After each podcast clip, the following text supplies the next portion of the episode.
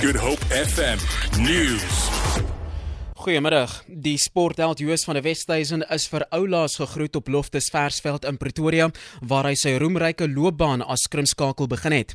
Die minister van sport, Fikile Mbalula, het gesê hy hoop van der Westhuizen se patriotisme en sportmangees sal lank voortleef en dat sy durf mense geïnspireer het. Van der Westhuizen se vervreemde vrou Amor Vitoni het gesê sy beste eienskappe soos sy energie, moed en dryfkrag lê voort in hulle kinders. Van der Westhuizen is maandag dood na 'n lang stryd met motoneuron siekte. Die kaptein van die 1995 Wêreldbeker span, Frans Opinaar, het van die Wesduisen geloof as 'n legende op die rugbyveld in die stryd teen sy uit uitmergelende siekte liewer. Pinaar was een van die sprekers op sy gedenkdiens vir van die Wesduisen. Van 'n bult word hy 'n bok. 'n Springbok. Eers 'n rammetjie. Want hy was vol nikke, instreke, stampe en stote. Toe word hy 'n springbok bil. Maar miskien nie, miskien sal hy altyd 'n rammetjie bly wat die wêreld sal onthou. 'n Legende op die veld met die altyd tenworige skalkse glimlag.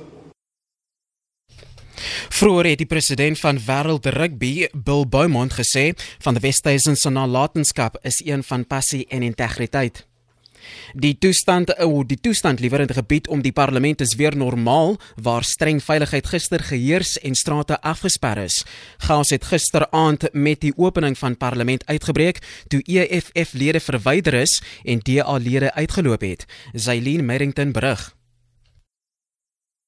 Daar is geen teken van die chaotiese tonele wat gisteraand in die nasionale vergadering afgespeel het nie. Behalwe vir skade aan 'n glaspaneel van 'n deur, 'n armleuning in die raadsaal en 'n kraak in 'n vertoonkas, is daar geen verdere herinnerings van die geweld wat uitgebreek het nie. Een EFF-LP is beseer en met 'n ambulans vanaf die perseel vervoer. Gister is groot gedeeltes van die stadskern vir die heeldag afgesper. Padgebruikers het die ongerief hiervan betreur. Zelene Merrington SAK nuus parlement 'n 27-jarige verdagte is in Ponteheuwel in hegtenis geneem nadat twee pakkies stuk met 'n smokkelwaarde van R20000 in sy besit gevind is.